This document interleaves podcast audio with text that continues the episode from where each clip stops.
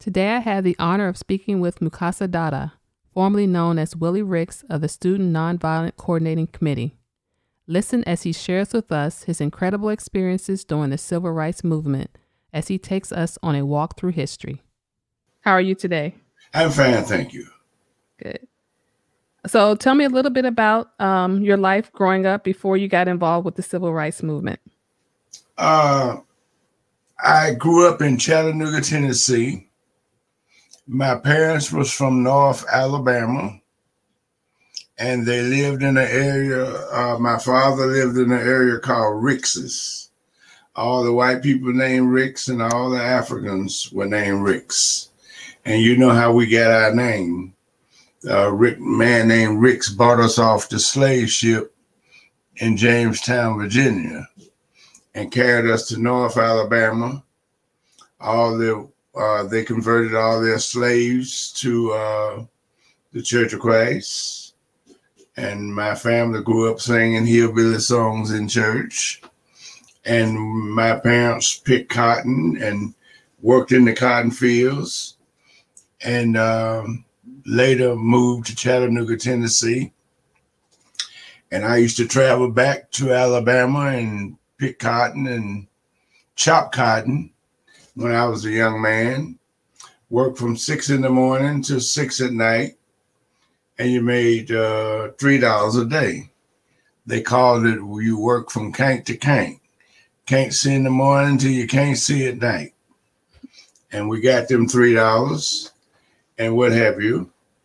And you were advised to say yes, sir, to all the white people and and go in the back doors and those kinds of things. And that uh, those are that's the kind of life they lived in Alabama and probably Chattanooga, Tennessee, also. And then uh, in Chattanooga, Tennessee, I went to school with all of my friends. When I was a little boy in elementary school, every morning before school, I got a whipping because I was a minute late. I had a sister that walked real slow, and we had to walk through the woods, and I wouldn't walk off and leave her. So when I got to school, they beat me in the morning, every morning, and started my day off. Hmm. And then uh, I stayed in, well, I was in school, and uh, by the time I was in the fifth grade, I had very, very bad eyesight, and that uh, they didn't know it, and uh, they flung me in the fifth grade, flung me in the sixth grade, and then um, the later I had a tw- I have a twin sister, and they passed me to the seventh grade, and I went to another school, and in this other school uh, by the time I got there, I was not interested in no classroom kinds of stuff. So I started uh, just run doing different things, and then um, I quit and went to the streets and hung out in the streets and what have you. and later, I um, got a job waiting tables and serving white people. And uh, I remember once I worked 93 hours. And that was some work serving those tables and made $63. I said, man, I went to the manager and said, hey, we worked all this and we supposed to make more money. He said, yeah, but what would the owner think if I gave some niggas more money than this? I said, Yes, sir. And uh, thank you, sir. And I went back in the hotel from being a nice little guy. I went back in the hotel and I used to serve alcohol to the guests uh, when we have a party. And from that day on, I served one bottle of alcohol for the guests, and I was still one bottle. And I made up my salary from taking out the hotel. I thought I had a hotel down the street because I had half of the hotel down down the street where I stashed my stuff. but uh, then while I was in the hotel, they introduced me to the pool hall. My friends worked in there, went to the pool hall, and I started hanging in the pool hall and stayed there a long time, and that uh, had a great time in that Atlanta shoot pool and what have you. And then shortly uh, during that time, by the time uh, my sister them got to the 12th grade, I started going to school every day. From I go in the morning until evening. I was not a student, but everybody thought I was, including administration. So I was there every day. And that uh, shortly during that time, uh, the sit-in movement started mm-hmm. uh, at Raleigh, North Carolina. some students uh,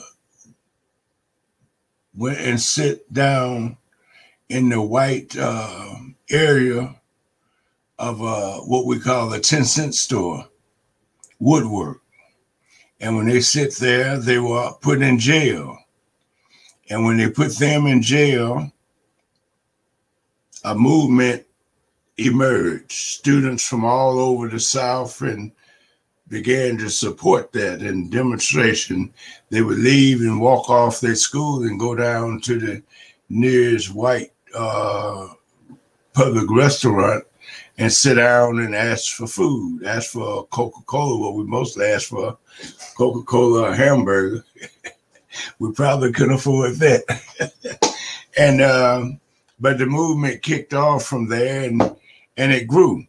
Now, at that time, remember you had to go in the back doors. You couldn't try on clothes downtown. Uh, black uh, African could not uh, uh, try on clothes, and we could not uh, ring cash registers.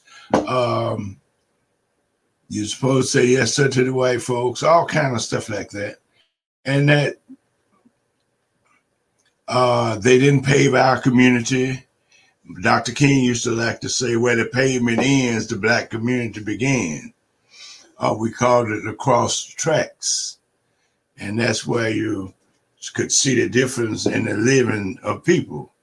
We lived in shacks with no basic outhouses and and had wells here and there. But uh, those that was basic across the South. And that now the sit-in movement kicked off. When the sit-in movement kicked off, uh, students all over began to sit sit in. And I uh, uh, was uh, my sister knows we're at Howard High, and I was there with them. So we began to rouse the students up and say that we're going down there and we're to sit uh, at this restaurant. And we went down to the Kresses, they called it, and we sit down. It was about 10, 12 of us, and we were attacked by a mob of people and they them white boys beat us up. We had to fight to get out, but we fought, and that uh, they bagged us up to an area called 9th Street, and that was the back door of the of the building was right across from where the, our community was. So we made it out, and we bagged up to 9th Street, and we began to. They threw a few balls, and we threw a few back but we said we'll be back tomorrow. And the next day, the word got out. And uh, when we, all the students, we had to, when we went we're at the school, you ride the bus. And at uh, downtown, that's where you change bus to go to our area. And we got all the students came and everybody went downtown. And back them days, the uh, uh, Coca Cola was a little glass bottle. So everybody bought them a Coca Cola. Well, they'd have something to throw in the fight. And that uh, we went downtown and uh, the whites met us there. And it was about maybe a couple thousand of us, uh, hundreds of us, and hundreds of them. And we went downtown breaking windows and and what have you, and and uh, we had we had a, a, a fight, and then uh, we backed up down to the community where we live It was called 9th Street, the main African community, black community street. And we backed up there. We uh the police came, fire trucks came, we threw bricks and balls at the fire truck. And um a police tried to attack, tried to arrest, attack somebody, and that uh And when they attacked someone, tried to attack us, we started throwing bricks at them. And the police got hit. Oh, I think about 50 bricks might have hit him. And he pulled out his gun and started shooting and shooting in the air. He didn't hit us, but he started shooting. And that, uh,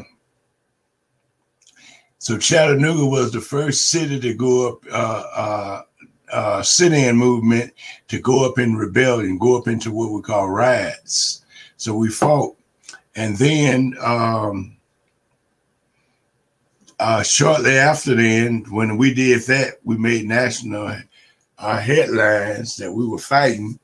And Dr. King and his staff and NAACP and all these people, they rushed to Chattanooga to have a meeting with us to teach us about nonviolence, mm-hmm. which didn't make sense to me at that time and that they had a meeting in the church where all the students came and uh, the uh, civil rights leaders were there, some of them, and they gave us a lesson in nonviolence. So when they spit on you, uh, hit you in your face, uh, you don't fight back. And then they had one man there who gave us the demonstrations, and he was slapping us and saying, "Don't be, you know, be nonviolent, don't hit back." And I said to this man, I was sitting in the crowd, I said, let me slap you. And he said, come. He tried to embarrass, oh, come, you can slap me. And I went up there. Somebody said, don't go, you're trying to embarrass. I, I don't care. I went up there and I slapped that poor man. Looked like his head spun around. But from that day on, I used nonviolence. And I uh, and shortly after then, Dr. King told me to say, and his staff say that a new organization is being formed, and it's just all the students that's demonstrating and protesting are coming together, and they're coming together to form a, a, a youth group or organization, and um, we don't want you in my organization because your reputation is so uh, uh, strong with being a rabble rouser that we feel you'd probably be better in SNCC. So Dr. King called, uh, and him and C.T. Vivian called uh, uh, this group, SNCC had just formed, and they called this group and said, We have this dynamic person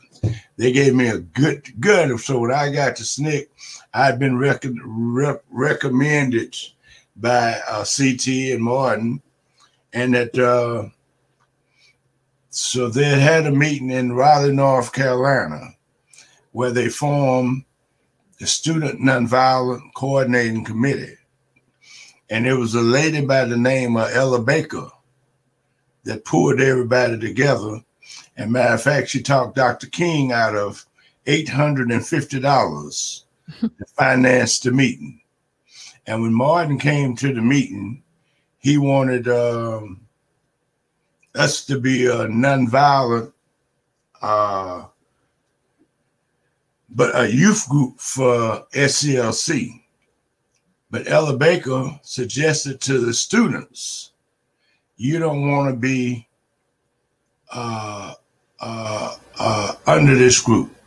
You don't want to be under these preachers, Dr. King and Ralph Abernathy and all these preachers. You don't want to be under them. She had worked with them in Montgomery, and she said they were chauvinists, and that uh, you didn't want to work under them. You want your own personality. So from that, we started the Student Nonviolent Coordinating Committee. Students and we were going to use nonviolent tactics and we were going to coordinate what we do and we saw ourselves as a committee Student Nonviolent Coordinating Committee. And the Student Nonviolent Coordinating Committee was formed. And once we formed the Student Nonviolent Coordinating Committee, we took the student, got us a little office in Atlanta, and then we took every all the different groups that came, we sent them different areas of the South. Okay. Some went to different areas of Mississippi, Alabama, South Georgia, South Carolina. And what we said we would do, we would every town that we go in, we would find the local leadership. If they didn't have local leadership, we would help create it. And we would create a local organization for the people. And our style of leadership, we would not be the leaders, but the people that we would bring into the organization in each little town, we would form an executive committee and they would be the leaders and we would be the advisors. And then we would form youth groups. And we formed these youth groups, and they would be the shock troops, the one that march, demonstrate, and protest, even though the elder people, the grown people would demonstrate and march at different times also. But the movement was born. When we went to Albany, Georgia, we formed the Albany movement. And it was made up of great people uh, Charles Sherrod was the leader there, uh, was a SNCC person there. And then we created local leadership with Dr. Anderson and C.B. King, Slater King, and others. And when we formed the Albany movement, the, the students at Albany State, they had walked off the campus and went down to the bus station and sit down in the front of the bus station, in the front of where the white people eat, and said they wanted a hamburger or a drink or whatever, and they were put in jail. And when they were put in jail, they were expanded, expelled from school by the black colleges. And that uh, we said that uh, since you've been expelled, they said since we've been expelled, we'll be full-time freedom fighters. And that's how SNCC got his staff because all across the South, when the kids would leave these black schools and go sit down uh, in these public places where white people sit, the black schools were basically controlled by white people, and the black uh, uh, presidents and would expel the children from school. So we got a whole SNCC staff by most of the expelled students. And many of them would just quit, say, I want to be a freedom fighter and they would quit. so now you have SNCC sending people to different places. In Albany, Georgia, we went there, the kids went to jail. And then we created a movement and it kept marching. And every time we marched, they would put us in jail and put us in jail and meet us with violence and what have you.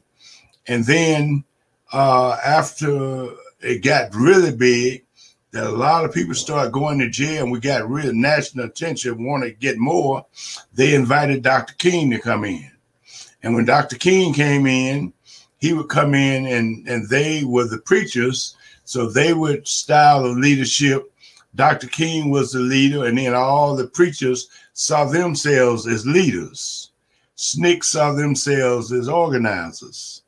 And that we had organized the people and mobilized them, and that now it get national attention. We brought King in, we brought Martin in. He led March and went to jail and got national attention worldwide. And then there we had conflict uh, somewhat because the style of organizing. One, they were the leaders. One organization thought they were the leaders, and then we we would organize and we would say the local people are the leaders, and they had basic the same respect for us as they had for Dr. King. And that uh, so we marched, demonstrated, went to jail. Also, our style of uh, of uh, nonviolence. We said nonviolence is good as a tactic. Dr. King, though, said nonviolence was the principle. They wouldn't fight no other way but nonviolence. And we were young and we would go out there and march and they hit us, we take it. Unless they hit us too much, we we ready to throw blows, and we would. And if they follow us around the corner, we beat the hell out of them mm. and think nothing about it. We'd ready to fight. So, uh, but they saw it as a principle. You don't fight back under no circumstances. So that was that brought a little difference in us. So as we went down through the South, uh, even in Albany, we demonstrated, protests, and got movements going across the South. People sitting in and what have you, and that uh, we met violence. They beat us in Birmingham. They put a bomb in the church and bombed the church and killed four little black girls. Uh, the Freedom Rides, where we got on the buses and rode down through the South on the Greyhound bus, a Trailways bus, and they would drag us off the bus in Montgomery and beat people really bad. Or when they got to Anniston, Alabama, they threw a bomb on the bus. And the bus was on fire, burning, smoke coming out the bus. And they tried to hold the door where we couldn't get off and suffocate in the bus. And that uh, it was uh, uh, local police and and and uh, Klan and whatever white groups come out, and that uh, even the FBI's was participating with the police and the Klan to do this to us. And then when it went to Montgomery, uh, the same freedom ride, they beat people. The people were laying in the streets. I mean, bloody. And that uh but we uh the people came and gathered us up and took us into their homes. And we had a mass meeting. And at the mass meeting when we were in the meeting hundreds of white people gathered around the church. And they were getting ready to uh, attack it or burn it where we were in there. And dr king and those called the justice department and big uh, Kennedy and all of them to do something because our lives were in danger. And that in order to stop them from attacking us in the church, they had to send in federal troops to Montgomery to come to the church and give us protection. And then the bus, Freedom Ride bus, went on to Mississippi of basic students from the North and South uh, and integrated groups, uh, went down to Jackson, and that's where they put the people in the buses in prison.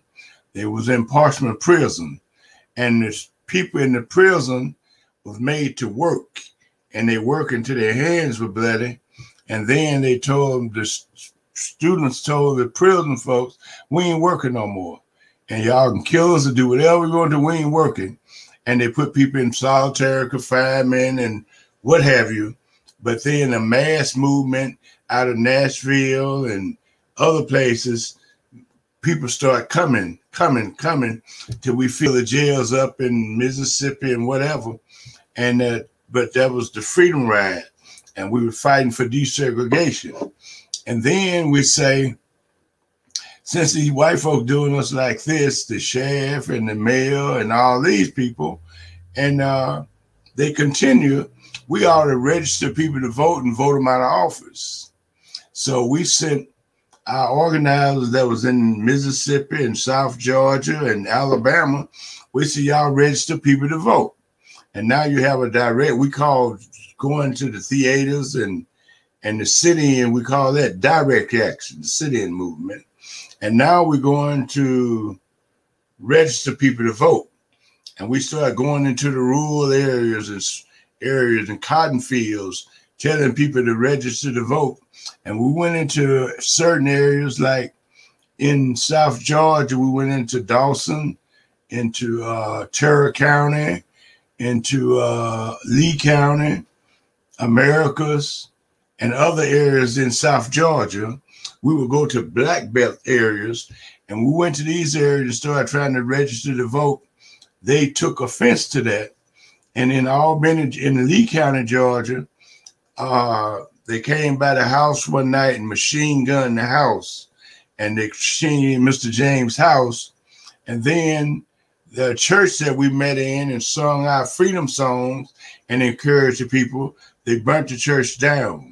One in Sasser, Georgia, one on the Lee County Highway, and another one I forgot the name of it. And uh, And in Dawson, Georgia, Terrell County, we we call it terrible terror. It was so bad. Uh, they would come and throw dynamite on our at our house and blow the and blow it up. And some days they would come by. If we take two or three people down to register to vote, they would come. They wouldn't ready to make us stand there for hours and wouldn't register us to vote. But tonight they would come by the house and machine gun the house and sometimes throw dynamite on the porch. And one of the SNCC people got shot. Jack Chatfield got shot uh, in Dawson, Georgia. And then in Bob Moses, and those went to um, Greenwood, the Black Belt of uh, uh, the Delta, Mississippi, and they went down and started trying to register to vote. They were attacked. Uh, one day, uh, Bob Moses and Jimmy Trav was getting in the car. White man came by and machine gunned the car and shot Jimmy Travis in the back of the neck. Came a, a, a fraction from killing him. And then uh, they assassinated Medgar Evers. Uh, they assassinated Mr. Dahmer, came to his house and just started shooting in his house. He put his children and family, my wife out the back door and held them off with his gun. And they threw fire bombs in the house and burned him up in his house. But there were many other, uh, Charlie McParker in Poplarville, but there were many others and SNCC workers that tried to register people to vote. Uh, they put three of them in jail, Cheney, Schwerner, and Goodman, put them in jail, and then they took them out of jail and went out and, and lynched them, assassinated them, beat them, killed them, cut them up, and did all kinds of other things, and then buried them under a reservoir. And we had a mass movement and got mass attention because two of them was white, and Cheney was a little African boy and that uh, that brought national attention. But in Mississippi, uh, like SNCC would always do, it formed uh, when we started trying to register to vote. we uh, we formed a national a state organization called the Mississippi Freedom Democratic Party, and one of the leaders of that org, we had a lot of strong African women. But one of the personalities that people know was Fannie Lou Hamer, and Miss Hamer and uh, uh, many, many others, they protest and faced the maximum violence. And we challenged the government and everybody else to the violence that we were meeting. And that they continued to do it until uh, we forced them, we kept doing different things. And John Lewis and those SNCC people, we were operating in about a hundred different cities at the same time. So in in any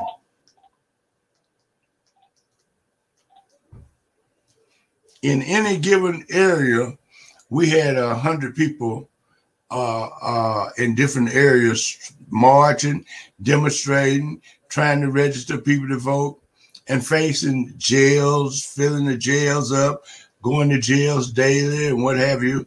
And those things were happening. And then uh, one thing that brought a lot of attention, we create, helped create the Dallas County uh, voters movement uh, in Dallas County, uh, Alabama, which was known as Selma, Alabama. And John Lewis and we SNCC had been there. And then we invited, or they invited Dr. King and SCLC to come and give attention to what was going on in Selma because wherever Dr. King came, the press came and brought attention to what we were doing.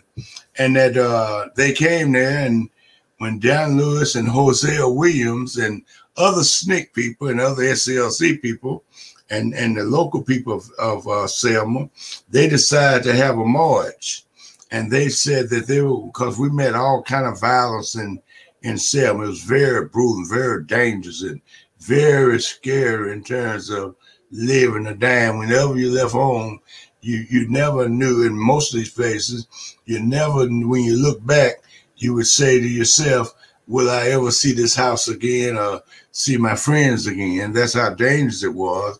So, John Lewis and those decided to walk from 50 miles from Selma to Montgomery to protest the fact that we didn't have the right to vote and we were facing violence and being beaten and even killed, like they killed one of our workers, Jimmy Lee Jackson, and that uh, we wanted to bring attention to it, and that uh, we tried to march, but Sheriff Clark and and and Al Lingo, state police, they met the march and they want horses with guns and all kind of weapons, and they want horses.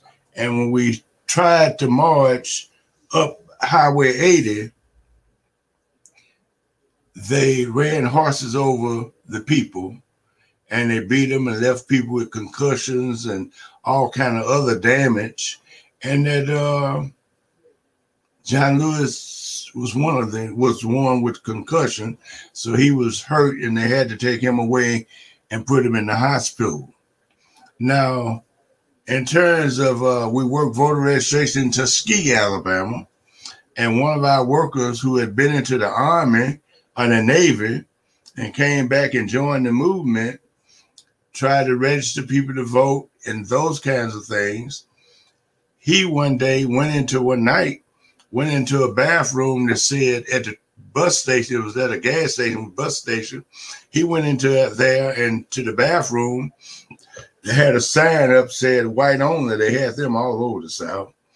And when uh, he went in that bathroom and came out, the white owner of the bus or the gas station shot him in the head with a shotgun. His name was Sammy Young Jr. You could Google that and you'll see his body and all that kind of thing, his history.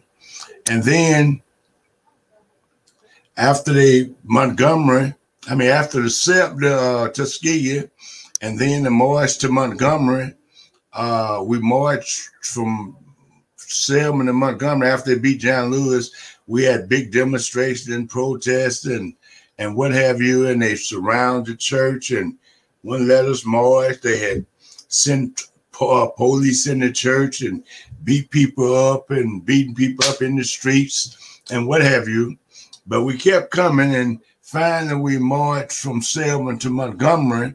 And when we marched from Selma to Montgomery after they had beat us and whatever, they uh we embarrassed the country and this was the Democrats at that time down there, and especially all over the South, and Republicans. They did the same thing and had the same philosophy toward us. They were the same people, and that they beat us and what have you. And we got to we Dr. King and them marched from Selma to Montgomery, and when we got to Montgomery, Dr. King made a speech, and Dr. King said in that speech that uh, his dream, I have a dream speech, uh, has been called a nightmare, and and not a dream, but a nightmare. And he said, but I still have a dream, and made a great little speech there. And we had marched uh, five hundred people to Montgomery, and these people, after Dr. King made his speech and other people, had to get back to their houses.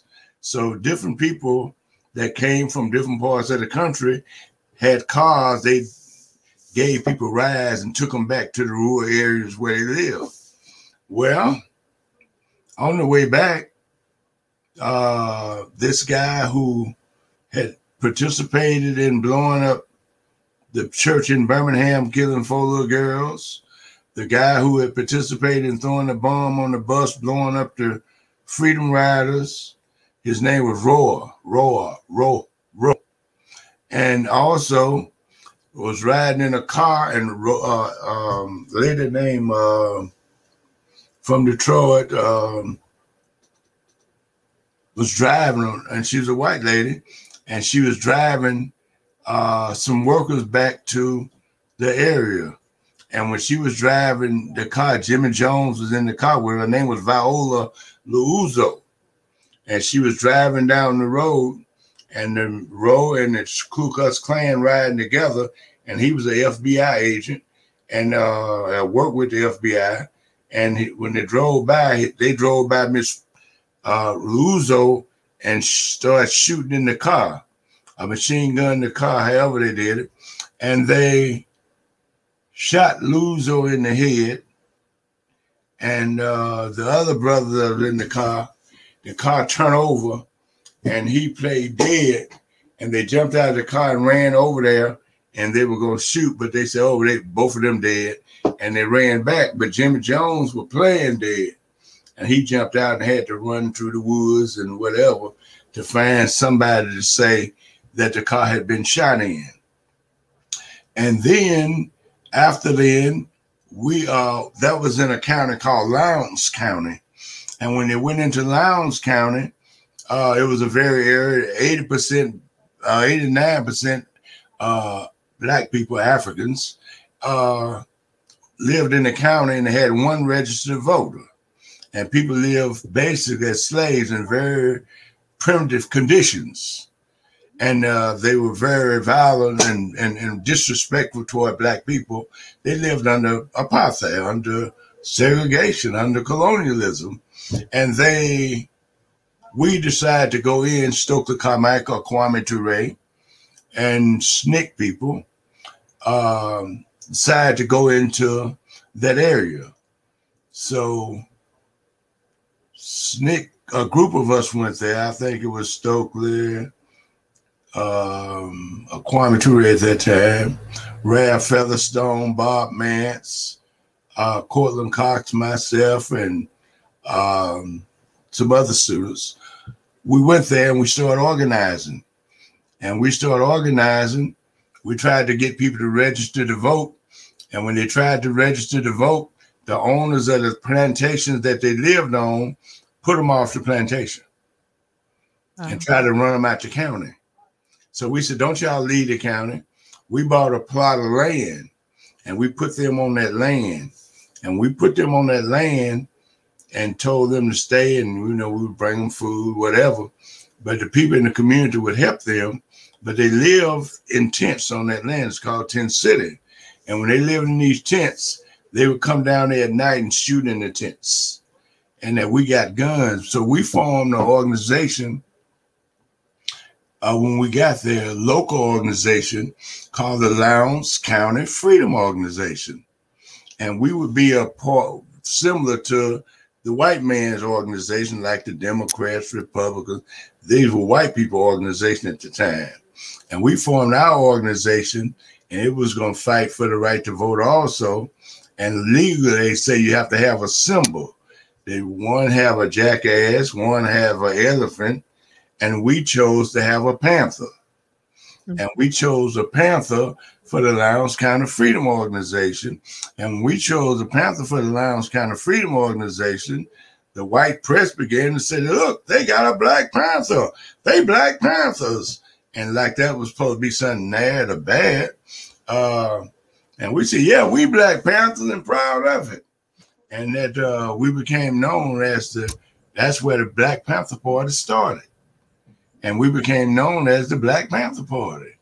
And then they would come out there and shoot at us. So we got guns. We go out in the cotton field and start telling people about registering to vote.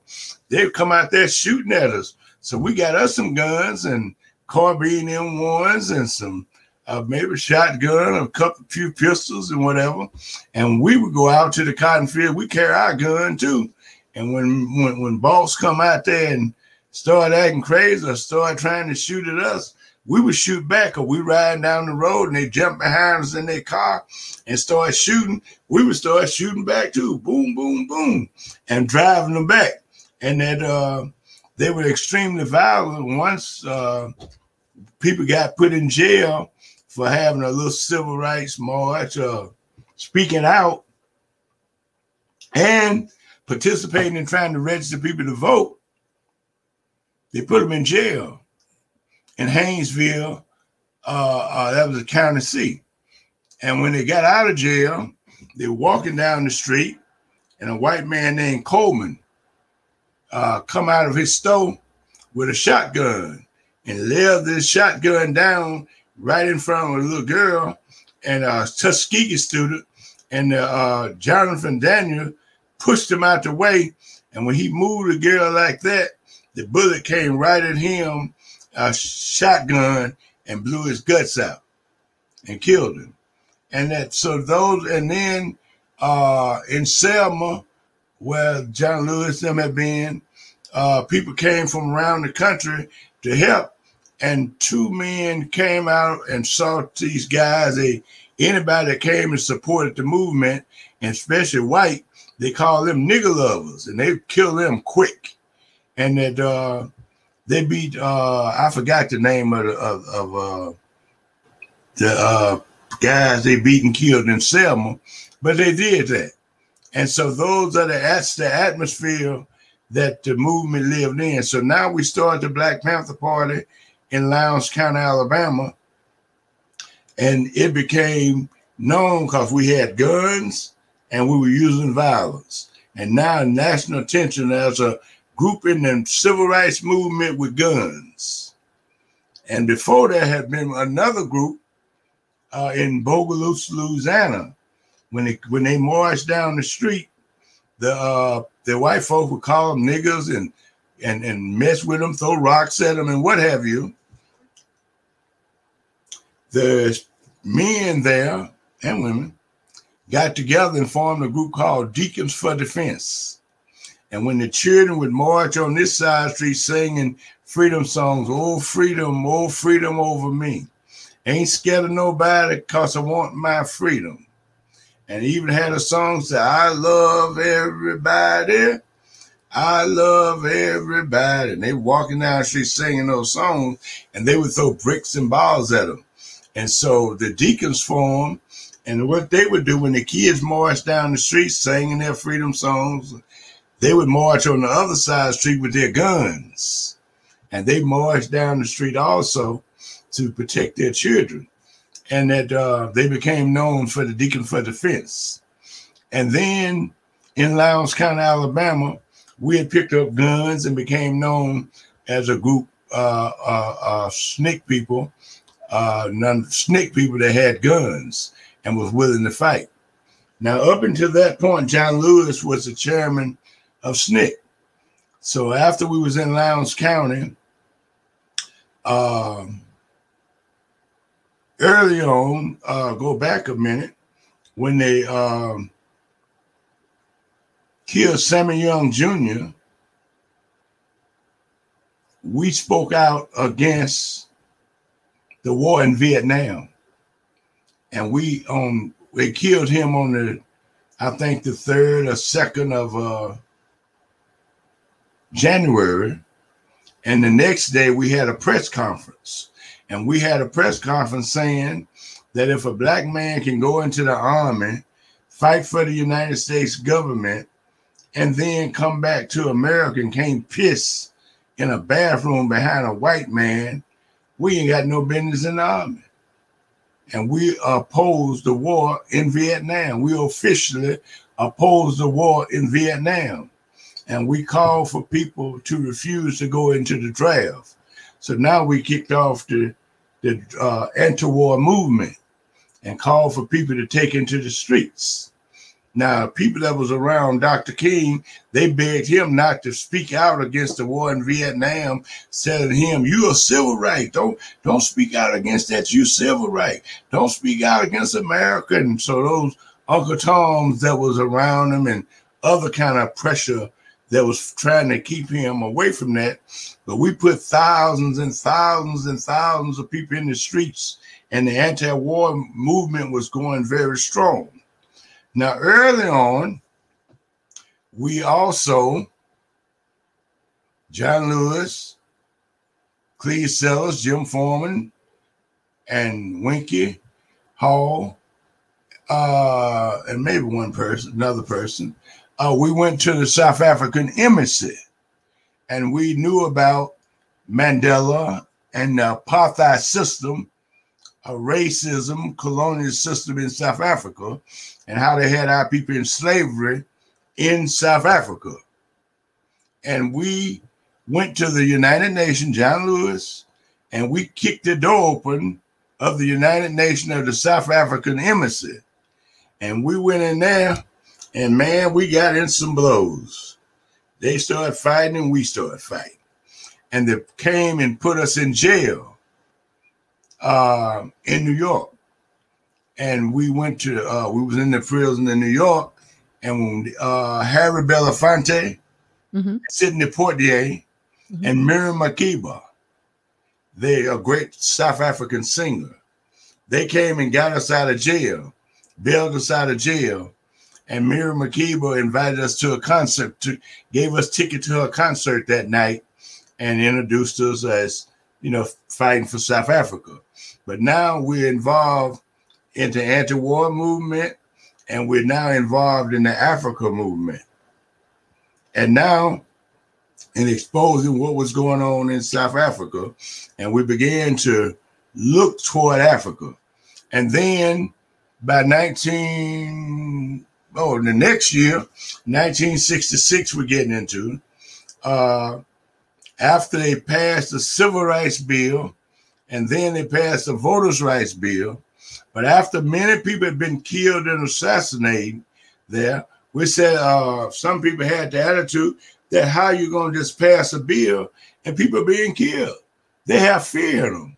So James Madison, who had integrated the University of Mississippi, the first black man to go to the University of Mississippi, integrate the colleges, uh, went into the school. They had riots, people got killed, and whatever. But he became known as being a brother, the first brother to go into the white school. And when he went into these white schools, um, he became known. And then when they passed the Civil Rights Bill, he decided to, he was from Jackson. He decided to go walk down the streets in Mississippi, or walk through Mississippi with a sign that says, uh, March Against Fear. Don't be afraid. Register to vote. And when he walked out there, a white man shot him in the back with a shotgun. And Dr. King and Floyd McKissick, Stokely Carmichael of SNCC, Floyd McKissick of CORE, Dr. King, SCLC, uh, and others, Deacon of the Defense came. And we met at a uh, hotel in Memphis, Tennessee, the same hotel Dr. King, Lorraine died in, uh, and said we were going to carry the march. And we decided to walk 250 miles through the state of Mississippi, uh, telling people to have no fear and to be strong and to register to vote and, and demand our human and civil rights. And we started walking. There was much violence toward us.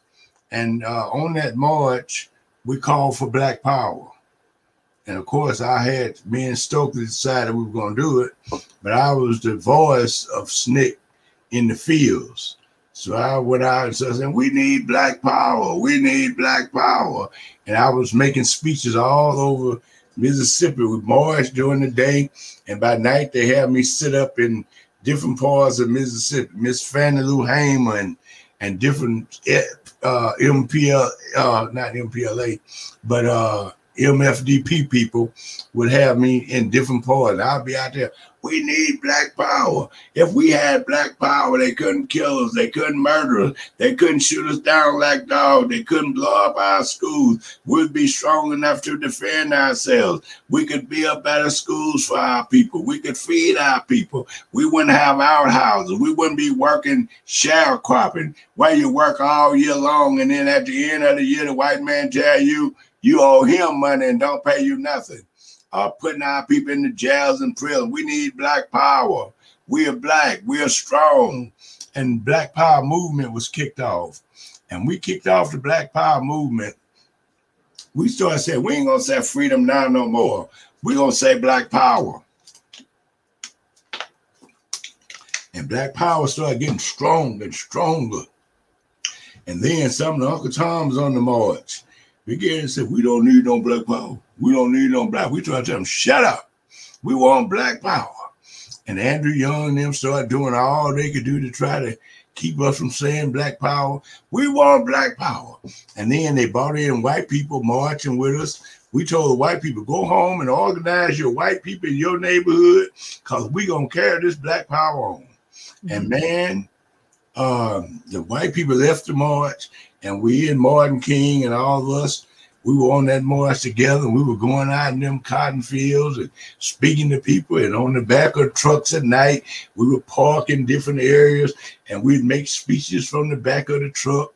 And we were saying Black Power. And some of the people didn't want to say Black Power, including Dr. King. He was very leery of it for a minute. But we were saying Black Power. It was shaking the world. And that uh what do they mean by this black power? What is this black power? But it shook the world. And then in in uh, one area, uh, even though Dr. King, we were all fighting together. Uh, Dr. King one night, uh, one day led a march in Philadelphia, Mississippi. And when he led this march in Philadelphia, Mississippi, a white man in a truck ran right through the march and running over people and the people went crazy. They just started turning the trucks over and fighting in the streets. And doc, they had to get Dr. King out. But uh, then that night, after Dr. King got back over here, the white people came into the black neighborhood and started shooting. And that uh, fortunately that we had some young men down there that was waiting on them, and knew they were probably coming, and they shot back. And one of the white people that came over there shooting, I think a couple of them got shot and one was killed. And that night um, in Yazoo City, Dr. King said to me early that day, he said, Willie Ricks, that's who I was at that time before I was Mukasa, uh, I want you to introduce me and I'm going to introduce you. I thought that'd be good, man, no problem. And that night, uh, we uh, the, the tension was growing, and I climbed on the back of the truck, and Martin King and Dr. Abernathy and those was his staff was sitting there. And when I got on the truck and where we make our speeches from, a flatbed truck and what have you, I got on the truck and I walked on the truck and said, Martin, stuck my hand out. Martin put his hand out, but he sort of snatched it back in a harsh way. I said, What is going on? And his staff was standing back there. They all had gotten mad at Black. They all had gotten mad at Black Power. All of them had gotten mad at Black Power. And when we Dr. King made a speech that night, because I got up and said that uh, um, when the white people ran over the truck in in in in, in uh, Philadelphia and hurt a lot of people, and then came in our neighborhood to shoot us, and we shot back. That's black power. We need black power. And uh, Martin didn't sort of like that. He Black Power was getting too strong. So Martin made a speech saying, Ain't nobody gonna make me act like the Ku Klux Klan. Ain't nobody gonna make me act like George Wallace. Ain't nobody gonna make me act like Hitler. We don't need no red power. We don't need no yellow power. We don't need no white power. We knew where he was trying to come to. And when he got to say, we don't need no black power, but we had all our people standing right in front of him in his face, black power, black power. So now the tension, the tension was on. And the next city we went up in was uh Canton, Mississippi. And got to Canton, Mississippi. Dr. King uh, was all I well March right before we got to uh, Canton, we went into a area, a city, and uh, and uh, we said that we were going to use the courthouse, and the police blocked the courthouse.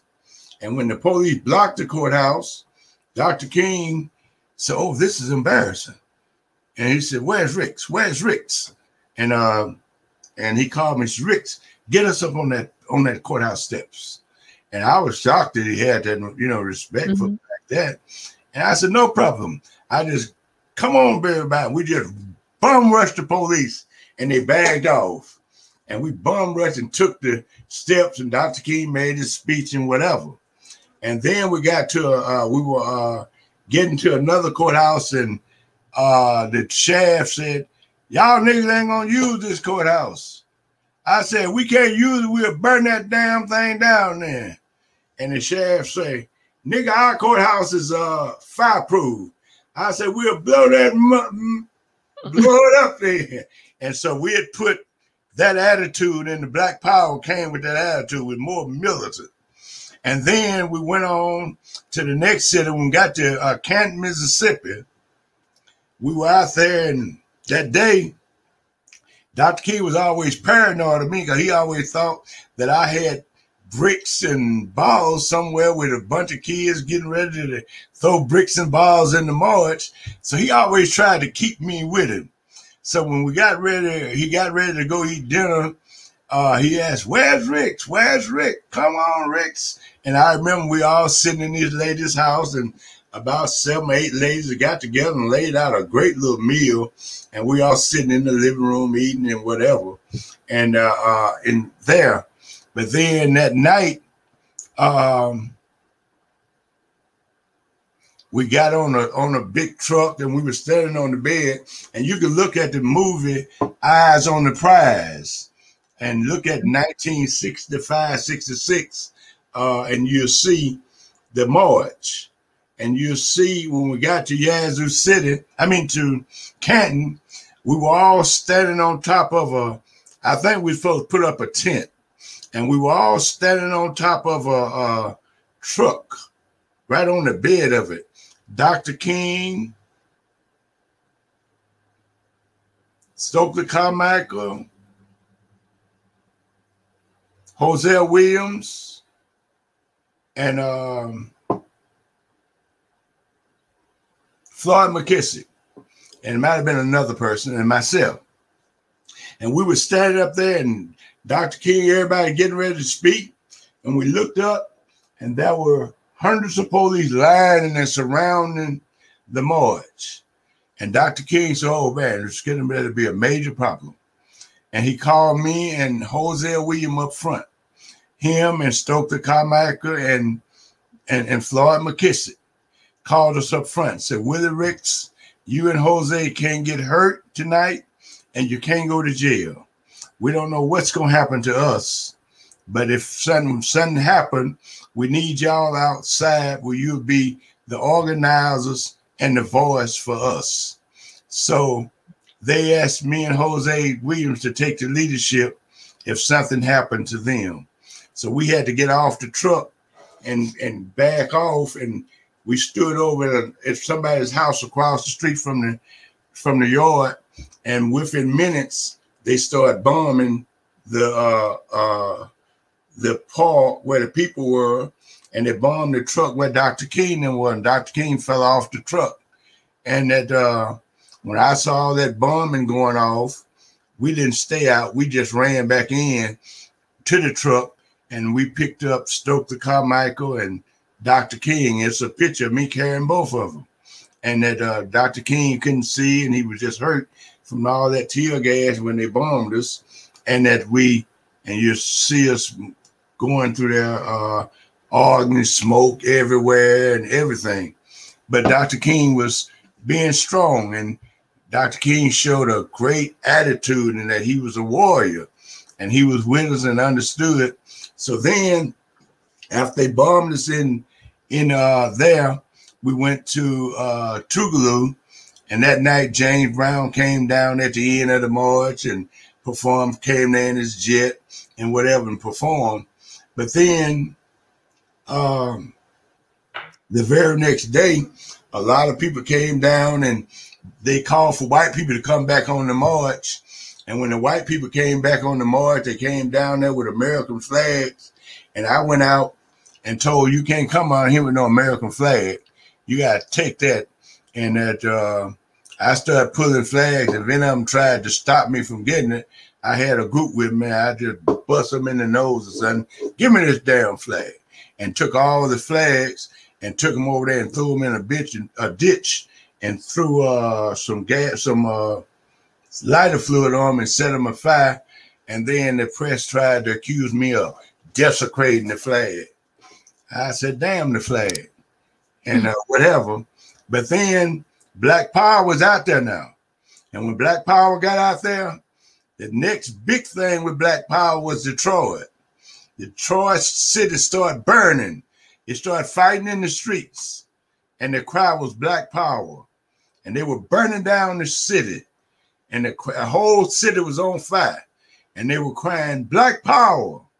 And they uh, brought in armies and they shot down over 50 kids and put 20,000 people in just round black men up, putting them in jail and shooting down. I remember seeing an eight year old boy laying in the streets dead, but they were shooting them down in the streets. The United States government gave orders shoot to kill.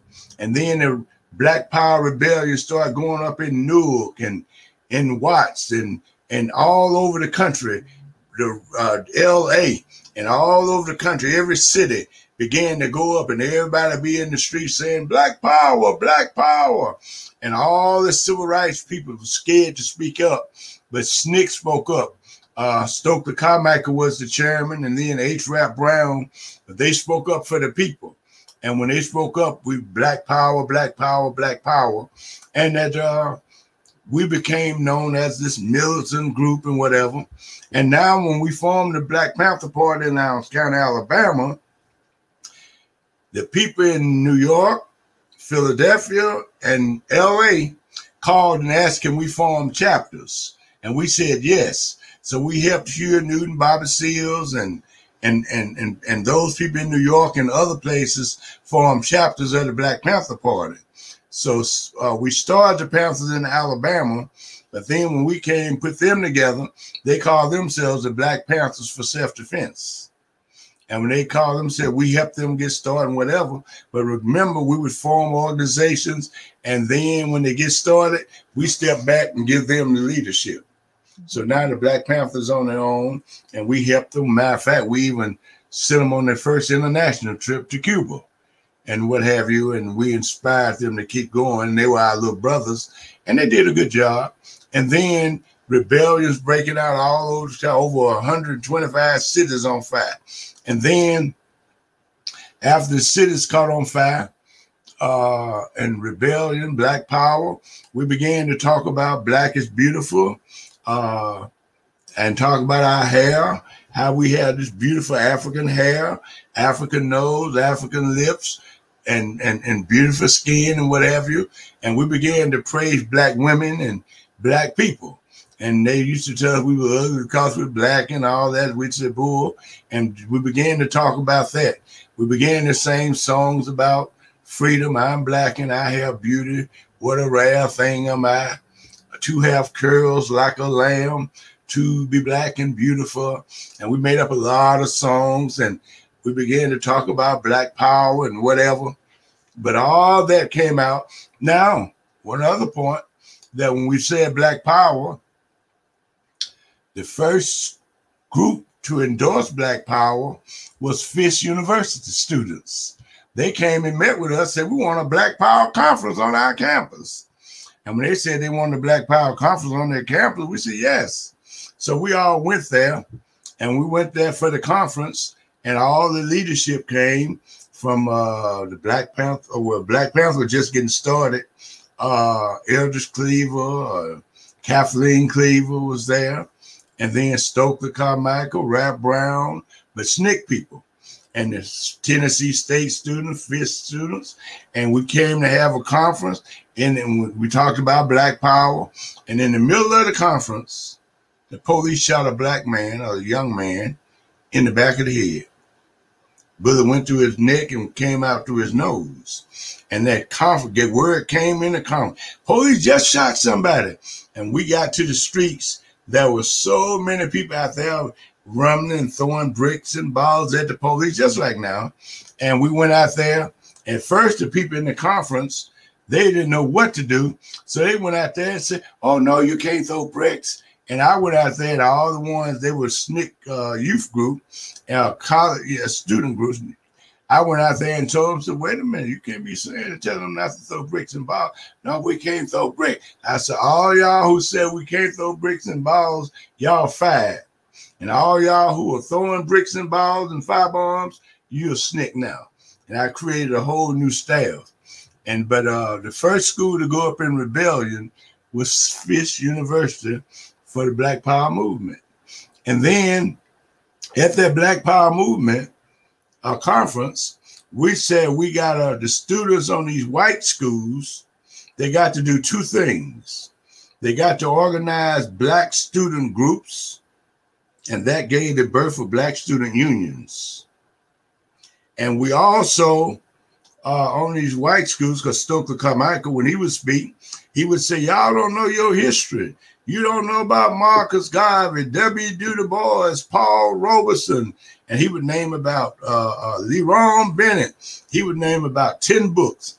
And the student thought he was a genius just because he knew the name of five, six, or 10 black books. Because at that time, on all the schools, they were teaching about the colonialists, you know, uh, yeah. Lincoln, Washington, Jet Pilgrims, and all those kinds of books. And then uh, in when they get international, teaching about Europeans, you know, coming to uh, the great Europeans and all these philosophers and all that, and that uh, and we didn't know nothing about ourselves on these schools, so we demanded Black studies or African studies, and we went on those schools and started getting with those students and taking over administration building. Uh, uh, one school at Cornell, they took it over with had machine guns, uh, automatic rifle strapped around the chest with guns. We want African studies, but it scared this country so bad that they created African studies in all the schools in some form or fashion and gave it money, put million dollars in it, allowed people to take black studies and study in Africa, travel to Africa and whatever. But it linked us up. So that was uh, the birth of the Black Studies program that came out of the Black Power movement too. And then with Black Power and people fighting in the streets, anti-war movement. Uh, we helped the Vietnamese defeat the United States. We began to learn about imperialism and colonialism and uh, even neo-colonialism, where they use your own people to rule and whatever, but hold guns on you and oppress you, where imperialism continued to come take your diamonds, your gold, your oil, your rubber, your zinc, and all the elements from your land. And that's what we exposed. And the countries that now began to speak out against that, we join in with them. And we join in with South Africa that was fighting against uh, imperialism, apartheid, colonialism in South Africa. We join in with Angola, who was fighting a gun battle, I mean, war, shooting down planes. Uh, Mozambique, Zimbabwe, Guinea Bissau, and a great leader there named Amilcar Cabral had a group called the PAIGC. And then in Angola, uh, uh, and, and, and Frelimo in, in Mozambique, and then SWAPO in, in uh, Namibia, and all over Africa. Uh, we we join our movement, join them. They started talking about Black Power, and we started talking about Pan Africanism. And Pan Africanism was the philosophy that put us all together into one movement. Pan Africanism says that all black people are Africans, all Africans are black people, and we'll never be free until Africa is free. And now we began to look at Africa. We knew very little about it before. They began to teach us that Africa is the richest land in the world, full of diamonds, gold, oil, rubber, zinc, tea, copper, pearl, cobalt, manganese, and millions of other natural resources. And all the natural, all the people of the world have to come, countries of the world, companies of the world have to come to Africa to get the resources in order to have their imperialist companies. And we began to learn about economic system, capitalism, our economic system where the rich get rich and the poor get poor. Under capitalism, there are always two people, slave and slave master, oppressor and the oppressed, and a have and a have not. And that's what they create and when it go abroad, it's imperialism, and it does identically the same thing: rape all the other territories, create wars, assassinate all the different leaders that try to help their own people or don't want to go along with imperialism, want to do something to help their people. They assassinate them, drop bombs on them, like they did Iraq, like they did uh, Libya, and and like they're raping in the Congo, killing millions of people and like doing had done in Haiti right now as we talk, like they're doing it. They tried to kill Castro 80 times, they say, over and over again, because Cuba, a lot of black people, they're Africans, uh, and just very great human beings in Cuba. Uh, they took over Cuba, and when they took over Cuba, they had a revolution. They had a neo-colonial uh, Uncle Tom there running the government. Uh, and when they took over Cuba, they created a socialist society. And when they created a socialist society, they gave, they took everything that the rich man had and gave it to the poor people.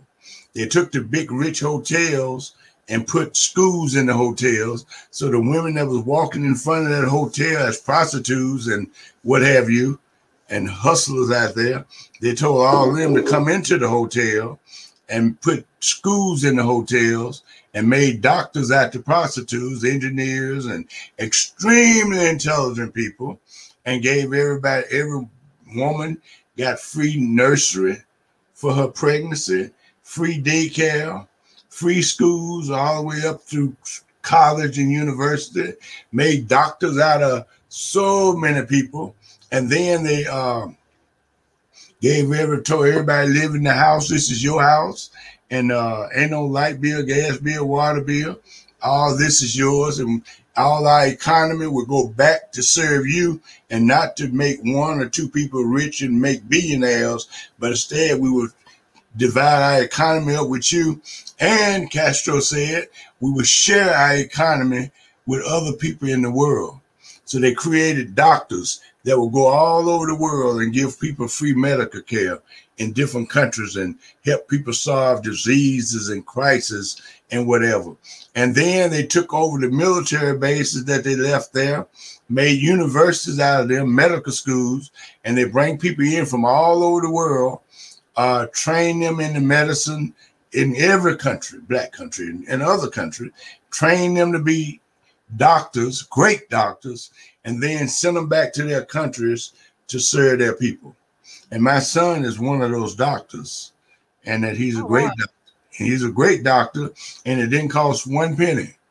So wow. now we began to see what imperialism is doing and that uh, they use different, they use bombs like they bombed Libya, which was a very rich and powerful country, very rich, and that they wanted to unite Africa into the United States of Africa, create an African uh, bank, print African money, and get rid of European money, uh, in Africa and, and, make our money the most valuable money in the world, bagged by pure gold, since the gold and diamonds and coltan is in Africa, and let all that back our resources back our money and make it the most powerful money in the world. And the United States said no to that, and that's why Biden, Obama, Clinton, and the uh, American imperialists went and bombed Libya killed Gaddafi and thousands of other people, and they still killing them there, selling them into slavery and dropping bombs on them right now as we talk. And uh, this is the work of the United States. And also, they did the same thing in Iraq, Syria. They committed genocide on the Palestinians through Zionism. They committing genocide on the people in Yemen, right as we talk, dropping bombs on them.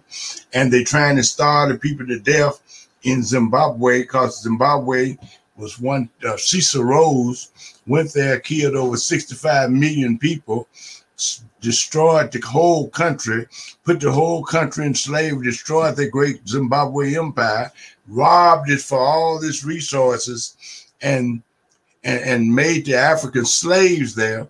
But in the 60s, uh, they fought a revolution led by Robert Mugabe, and when they won their independence, they white man had all the land. One white man had thousands of hectares of land, however it's divided, but extremely rich.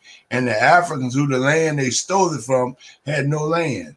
So when they fought a war and won their independence, at some point they say we want our land. How you gonna fight a war and fight for freedom and let somebody else keep your land. So when they started taking and collecting the land, telling the white man, you got to get off my land, and people started taking the land back and moving on the land, the United States and Europe was so mad that you took something back that the white man had stole that they put embargoes on the country, made it told everybody you better not trade with them and try to make it where they can't get food and medicine and the things they need to develop and survive daily can't get in the country, causing millions of people to go hungry daily, causing millions of thousands of babies to die and uh, uh, daily. And this is what they're doing. And they're doing the same thing in Venezuela, Nicaragua, and anybody that want their freedom and try to stand up, the United States put embargoes on them or they drop bombs on them. And they're dropping bombs all over the world as we talk today.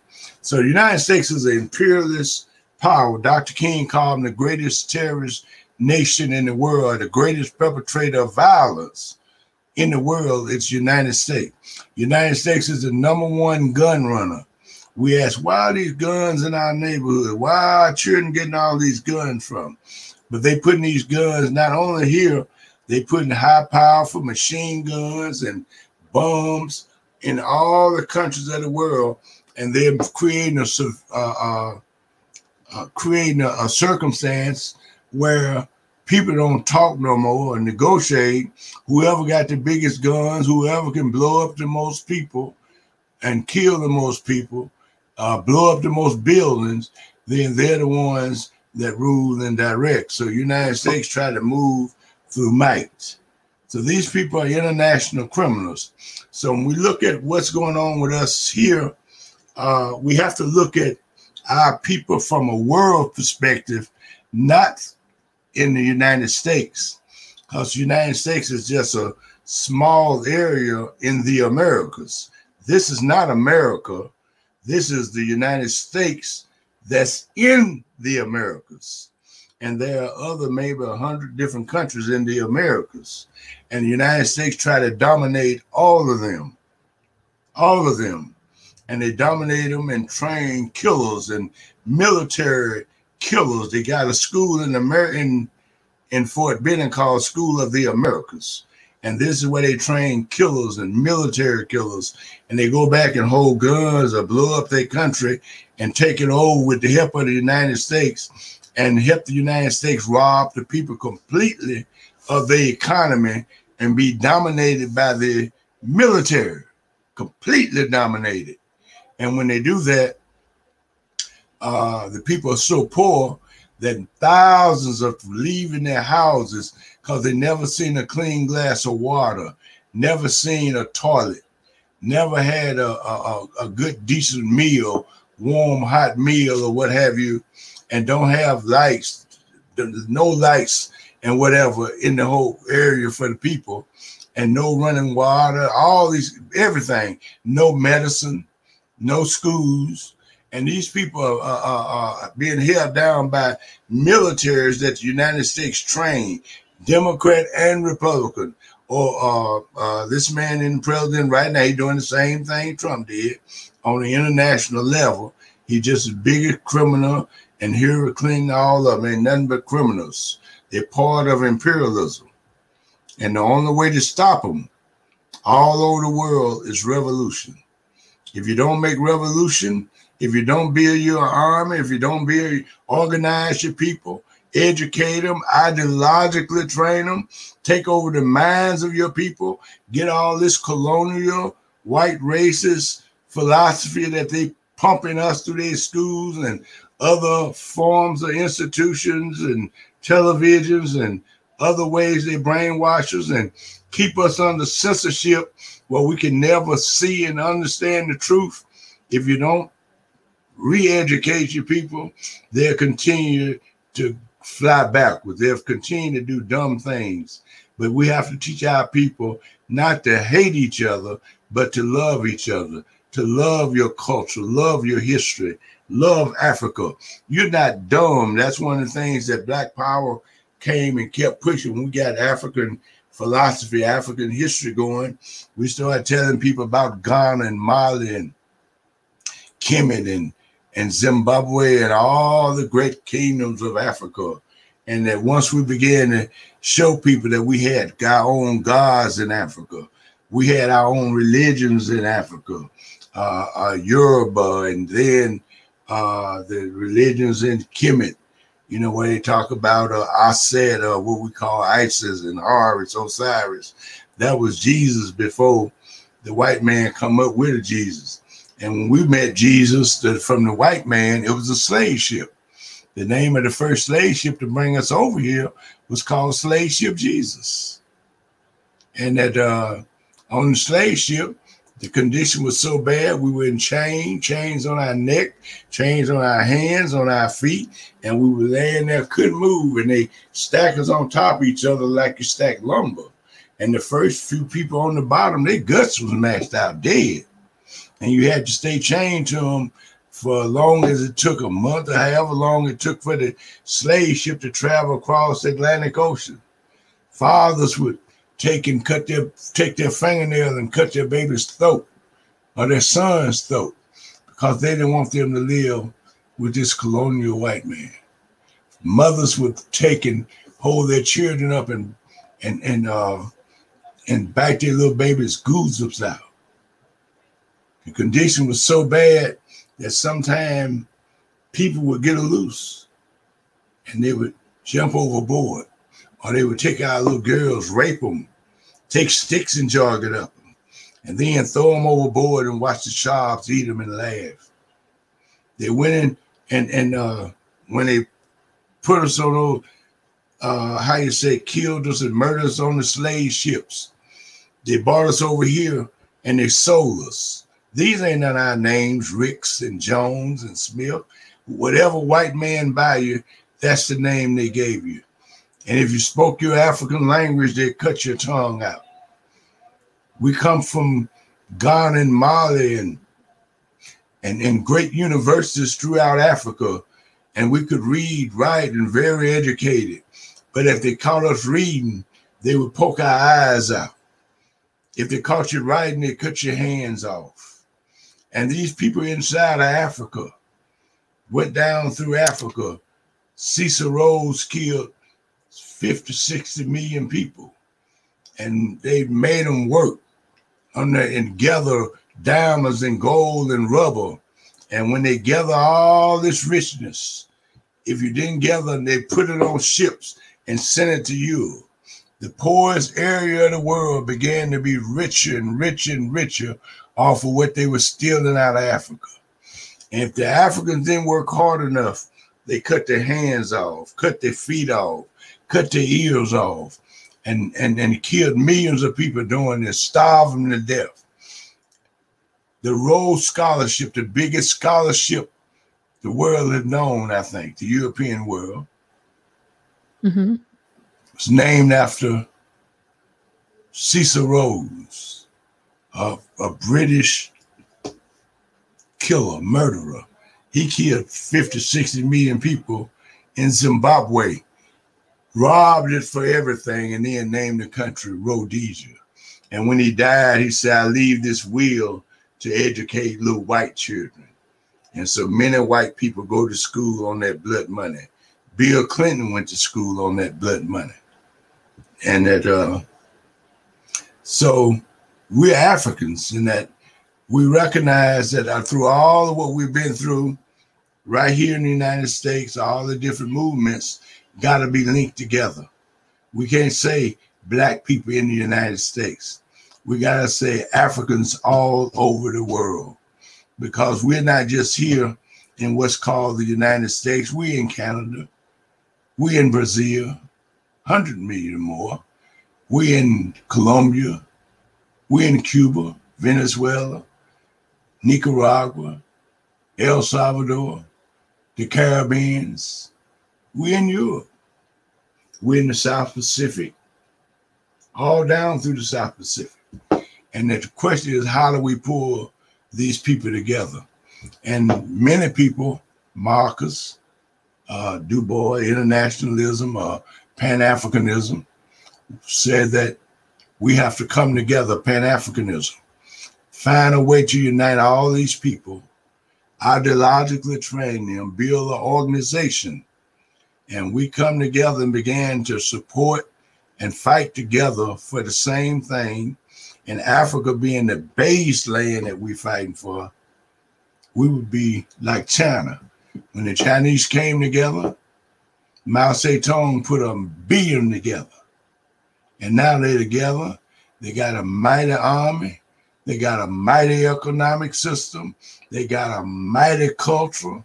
They got a mighty history and a strong ideology and a powerful military force that don't nobody want to mess with. And that's what we have to do with Africa. We have to come together and do those kinds of things. And that uh, I'll slow up right here because I think I don't talked a lot. And I was supposed to wait on you to maybe if you wanted to. Well, actually, you know, I, I did have some questions prepared, but honestly, I was taught by my parents that sometimes, well, most of the times in, in my life, you learn a lot more just by listening. And I can't tell you the the wealth of knowledge that you just you just put on me today because it, it was no no need for me to ask the question because you you gave me all the answers that I would have probably not even know that I needed. Mm. so thank you. Mm. Well, I tried, and that uh, I thank you very much. I love the timeline. I'm glad I didn't ask questions because if I asked questions, I probably would have missed something. So oh. I really appreciate the timeline and and the continuation of the story as you told it. Mm. So thank you. Well, thank you so much.